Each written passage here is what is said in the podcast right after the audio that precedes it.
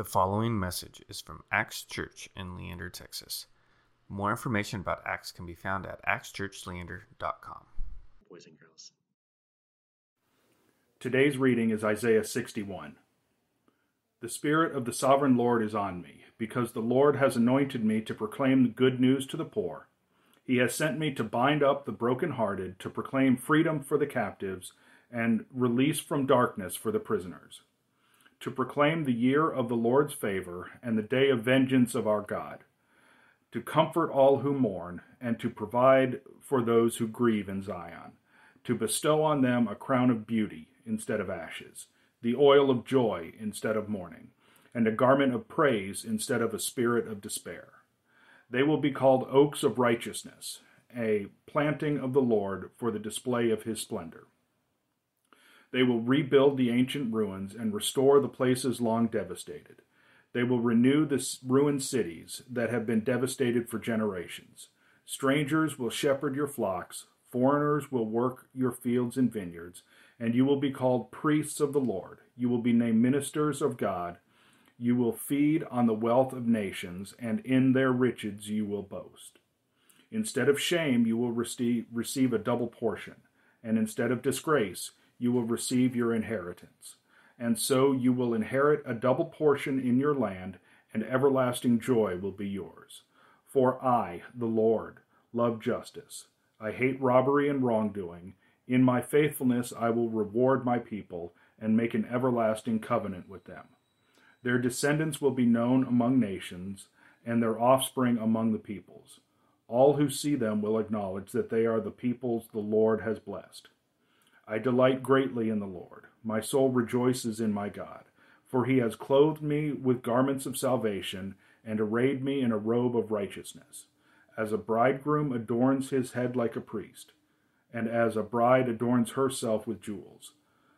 For as the soil makes the sprout come up, and a garden causes seeds to grow, so the sovereign Lord will make righteousness and praise spring before all nations. Thank you, Nathan. Thank you, Grant. And just thanks everyone for hanging out with us this morning. Uh, we're going to dive into the message, Isaiah 61, which uh, Nathan just read. But I invite you to pray with me before we dive in. Heavenly Father, Lord, you are a good God. You are a God of second chances. You are a God of jubilee, a time to shout for joy. Lord, and as we continue to unpack what that year of Jubilee meant in the Old Testament and what it was forecasting that was going to happen in Jesus, Lord, I pray that you continue to speak to us, you continue to challenge us, to encourage us, to champion us, Lord, to connect us to Jesus. Lord, that we could be more like him to our neighbors, to our communities, to our families, and to our friends. Lord God, we say this all in your Son's precious name. Amen. Again, we are in a series called Second Chances. Uh, massive shout out to Lexi. She's actually right on the other side of the camera. And the, uh, the butterfly imagery, I love that, right? You have this kind of metamorphosis of it starts as one thing, but then it creates something else. I, love, shout out to AJ actually. He was the one who came up with the, the sermon title, Second Chances, in the whole series that we were going through. He and I were talking through the year of Jubilee. And he's like, that's what it is. It's a giant second chance for everyone. It's a second chance for those who have harmed others. It's a second chance for those who have looked at 2020 and, like, what happened? The idea that God is a God who specializes in second chances, and in fact, if you read the Gospels, not just second chances, but 50th chances and 429th chances, or if you're like me, 1,962 chances this month, we have this God who specializes in redemption. Last week, we looked at where the year of Jubilee started and how in Leviticus it was the season that God had proclaimed an entire year of, where all debts were forgiven any brokenness in your past, everything was reclaimed back to their original owners because God says, It's all mine, and I want my kids to have second chances in their life. And so we unpacked that. But then we did talk about how in the Old Testament there actually was never a historical event that we can say, hey, the year of Jubilee happened here. It was so hard, it was so countercultural, even in those times, even in biblical times, who were living in a biblical authority, it was so countercultural, we don't even know if they were able to pull it off. But what we find in Scripture is that the year of Jubilee was never purely about or even primarily about what Israel was going to do. It was primarily about what God was going to do. And that's really clear in the book of Isaiah. The book of Isaiah is prophecy. And prophecy is something that in modern America we sometimes get mixed up, especially because a lot of what we see in prophecy in things like fantasy books, right? And you guys know I love me some fantasy. I love me some magics and wizards and dragons. And so if you are in one of those books, if you were reading Lord of the Rings or The Wheel of Time or whatever else, and you hear about prophecy, it's always talking about predicting the future, right? This hero will come. And while that is a small part of prophetic literature in the Bible, most of what prophecy deals with, most of what the prophets are doing within the Old Testament, is not about predicting the future. It's about talking through what's happening in a current moment. What, what is going on that uh, allows, what, what is God seeing happening among his people? Uh, one second. I think the uh, this might not be plugged in, Tanner. Uh, so I'm going to see if we can get that. Anyway, uh, but the the whole idea of that was that we're going to get there, guys. I promise. Um, the whole idea was that God would see brokenness. He would see sin among His people, and in that sin, in that brokenness, uh, He would call it out, and He would say, "There's going to be consequences uh, to that sin." And so the book of Isaiah talks a lot about that. And so the first 39 chapters of Isaiah are God calling out the sin and the brokenness that he's seen among his people. And he's saying, guys, you are not treating each other right. You are not treating me as your God right. You are buying into the worldly power. You think if you have enough armies, you think if you have enough money, you think if you have enough of your own tribe around you, you will be protected and you can do whatever you want. But he says, guys, that is sin. That is the brokenness of this world, and there will be consequences for that sin. Punishment is coming. Not because we have a vindictive God who is up there saying, I just want to throw fireballs down, but because there is a dark consequence to sin. That's how the world was set up, that when we hurt others, well, hurting people hurt people. And so the prophets would come and say, guys, if you don't stop this, there will be consequences. There are consequences to bringing in darkness into the world. Everyone ends up getting hurt. And so the first half of Isaiah is that. But the second half of Isaiah, chapters 40 and beyond, now that does actually get into what we would typically call prophecy. It foreshadows and promises that God is going to send someone after the consequences have passed, after the darkness has entered into the story. He says, But if you hope in me, for those who hope in the Lord, Isaiah 40 says, He will renew their strength and they will soar on the wings of eagles, and they will run and not grow weary, and they will not walk and not grow faint. And they are hoping in this promised Savior. And that's what we see in Isaiah 61, verse 1. The Spirit of the sovereign Lord is on me because he anointed me. That's how Isaiah 61 starts. And these two concepts, the Spirit of the Lord is on me and he has anointed me, in the Old Testament, that was how God would declare, that was how you knew that God was about to use someone for his purposes. And so if you're reading through the book of Judges, right, and you're reading through uh, Samson and how he would just go nuts on the Philistines, right, and he would rout them, and one man would fight 600 and he would win. The reason why was because we had a God who would show up in the Spirit of the Lord. And that Spirit of the Lord would fill an individual and he would essentially supercharge them, turn them into a superhuman abilities, and they would wreak havoc for the kingdom of God. But the other way that God would appoint someone was there would be an anointing. An anointing was kind of like a baptism, but instead of using water, they would use oil. And God would send someone to be anointed. So King David, in fact, King Saul as well, were both anointed by God. They were chosen by God. And in that choosing, then God's favor would go with them wherever they went. And so it would, hap- it would help them in battles, it would help them in decision making. It would help them lead God's people from a supernatural spiritual sense. And so when Isaiah starts off by saying, hey, this person will be both anointed and the Spirit of the Lord will be upon them. That is Old Testament speak for guys, the best of both worlds. Everything God has to manifest Himself here on earth is going to be on this individual. And if you look at the back half of Isaiah, it keeps going back to this individual and what he is going to do. And what we see is that this individual is going to specialize in the year of the Lord's favor, in the year of Jubilee in the year where Jubilee literally means to shout for joy, to have an entire year, an entire season. In fact, what we're going to see in Jesus is it's not just one temporal year, but now this is the entire kingdom of God and what he is going to do. Again, Isaiah continues on to proclaim good news to the poor. He sent me to bind up the brokenhearted, to proclaim freedom for the captives and release from the darkness for the prisoners, to proclaim the year of the Lord's favor and the day of vengeance of our God to comfort all those who mourn and provide those who grieve in Zion, to bestow on them a crown of beauty instead of ashes, the oil of joy instead of mourning, and the garment of praise instead of the spirit of despair. Do any of you need to be bound up as brokenhearted in 2020? Do any of you need comfort because you've mourned the loss of loved ones or the loss of experiences?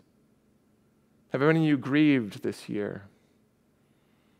Does that, that, that promise of a crown of beauty and the oil of joy, praise instead of the spirit of despair? You see, this anointed one, this promised Savior, this individual who would come and restore the year of the Lord's favor it was always foreshadowing what Jesus was going to do. Jesus starts his public ministry in Luke 4 by quoting this exact scripture.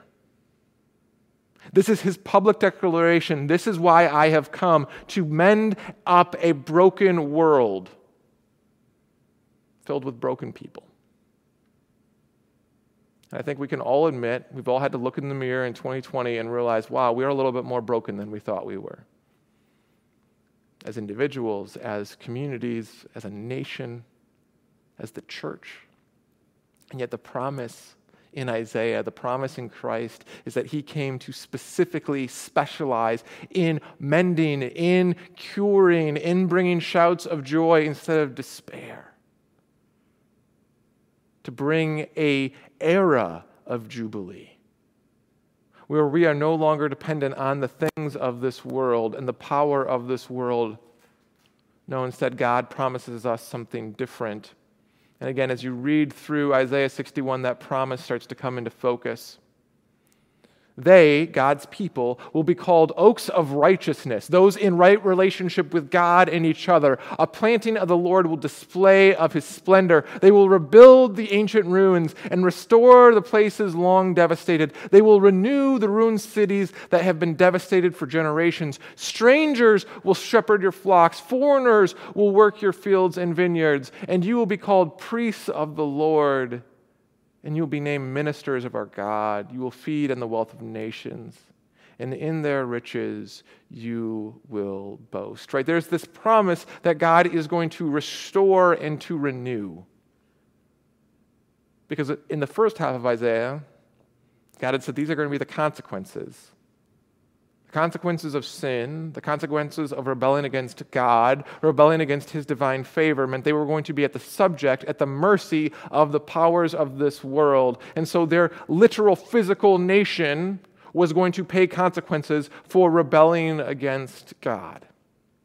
And so God used that imagery, He used that language to let them know that He wasn't done yet that our God specializes in renewing and rebuilding. But there was a gap between the language God used and where God was going and what people heard.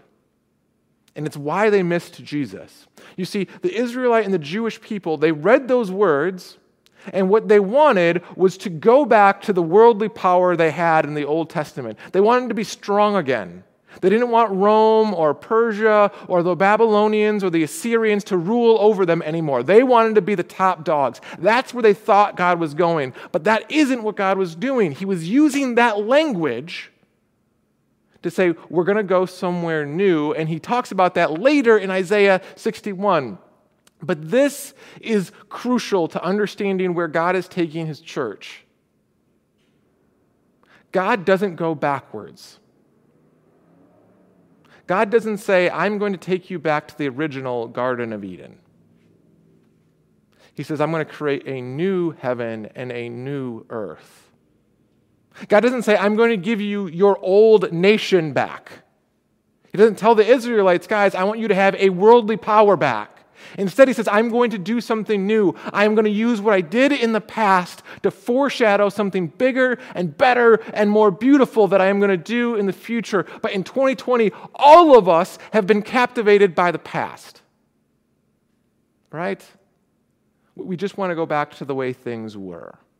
And that might have been 12 months ago, that might have been four years ago, that may have been 50 years ago. I don't know what it is, but all of us have wrestled with that.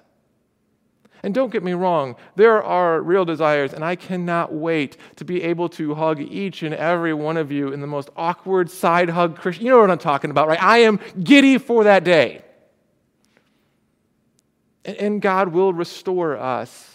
But when we keep focusing on looking back to a former time, we lose sight on where God is taking us, what the promises of Christ are doing for and through us, for and through our community. And again, you see that in this next verse. Instead of your shame, you will receive a double portion. And instead of disgrace, you will rejoice in your inheritance. And so you will inherit a double portion in your land. And everlasting joy will be yours. Everlasting joy, even if there's a pandemic. Everlasting joy, even if your political candidate doesn't win. Everlasting joy, even when there are brokenness in your family. Everlasting joy, no matter your circumstances. We have a God who promises something that the world will never be able to give you as long as we keep our eyes on Jesus, as long as we keep our eyes on His promises, not our understanding of His promises. As long as we keep our eyes on saying, God, we want you to teach us what your word means. We don't want to superimpose our own values, our own assumptions on what your word means. Because in doing that, we see the fullness of who Jesus is, what Jesus is doing, and that everlasting joy, that foundation that can never be shaken, that promise that will surpass anything the world will ever be able to give us, then becomes ours. And it reframes how we see everything, how we engage with everything, our posture with people, and our posture with the world.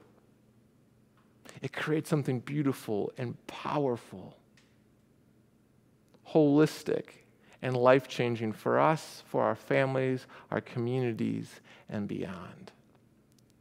Right? Because we have a God who cares about what is happening here on earth. Do not hear what I'm saying and saying this is just about a future heaven, a future earth. Once we die, we get there. That is not what Scripture is about. That's not what Isaiah 61 is about, right? It goes on and it says, For I, the Lord, I love justice. That's that word mishpat. Right, we talked about this a few weeks ago, but that means biblical outcomes for everyone. I love biblical outcomes for everyone. I hate robbery, the Lord says, in wrongdoing. And in my faithfulness, I will reward my people and make an everlasting covenant with them. Their descendants will be known among the nations, and their offsprings among all peoples. All will see and acknowledge that they are people that the Lord has blessed. I delight greatly in the Lord. My soul rejoices with my God. They will be among all people, and they will care about justice, biblical outcomes in any situation. And they will hate wrongdoing. They will hate the wickedness and the injustice of the world. You see, our God cares very much what is happening here on earth and how we engage that and our posture towards that but he gives us very different tools than the world will ever be able to give us of how we engage, how we wrap our arms around those who aren't like us and say, We still love you. We still want the best for you. And we still see the brokenness of this world, and we mourn with you in that. But our God specializes in doing a new thing that will give us everlasting joy and an eternal covenant that the world will never be able to break. That the world will never be able to give. Isaiah 61 finishes with this For he, The Lord has clothed me with garments of salvation and arrayed me in a robe of his righteousness, his right relationship with people. As a bridegroom adorns his head like a priest, as a bride adorns herself with jewels. For as the soil makes the sprout come up and garden causes seeds to grow, so the sovereign Lord will make righteousness and praise spring up before all nations. Guys, there is a God who wants righteousness and praise to spring up among you and your household and your neighborhood and your school and your business. In our country and in countries all across the world. See, all nations would be blessed through this Savior, through this anointed Spirit of the Lord, Savior that God would send. You see, our God is seeking right relationships between Him and us, and right relationships between us and everyone else. Us and our world. And in 2020, we need that second chance, or that 100th chance, or that 27,621 chance because all of us have bought in in some way, shape, or form to the promises of the world. And when those promises do not align with reality, with what we see, we are heartbroken, we're distraught, we feel like we've got those ashes on top of us. And the reason why is because we've taken our eyes off of the real Jesus onto a Jesus that we construct ourselves, that looks like us, that thinks like us, that acts like us. When in reality, our God isn't trying to go backwards. He's using what came before to foreshadow something better and more beautiful for us and those we love and our neighbors and those that we struggle with. Because you see, our God specializes in broken people, us and our neighbors. And so, this, this concept, this reality that our God, our Savior, is a God of jubilee who shouts for joy even in the midst where people don't recognize him, even when they keep looking back and they're like, no, no, no, we want to go back here. And he keeps pointing forward. He goes, but guys, where we are going together forward, I promise will give you everlasting joy. And so, in that, there is tension. And in that, we have to have time of confession. We have to have time where we all admit, you know what, I'm, I'm still trying to go back.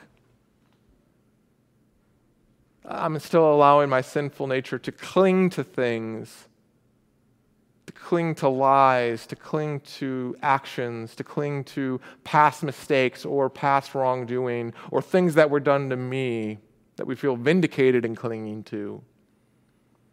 We have to we bring those before our Savior, this God who specializes in righteousness. And so I ask you to pray with me now as we confess before our God. Our God is good, our God is pure, Lord, but we aren't. Lord, we're not righteous by ourselves. Lord, we don't want to be in right relationship with everyone. Lord, those who think differently than we do, those who vote differently than we do, those who come from different backgrounds or different experiences or have different opinions. Lord, those who have not been in right relationship with us, who have hurt us. Lord, we feel vindicated when we hurt them back.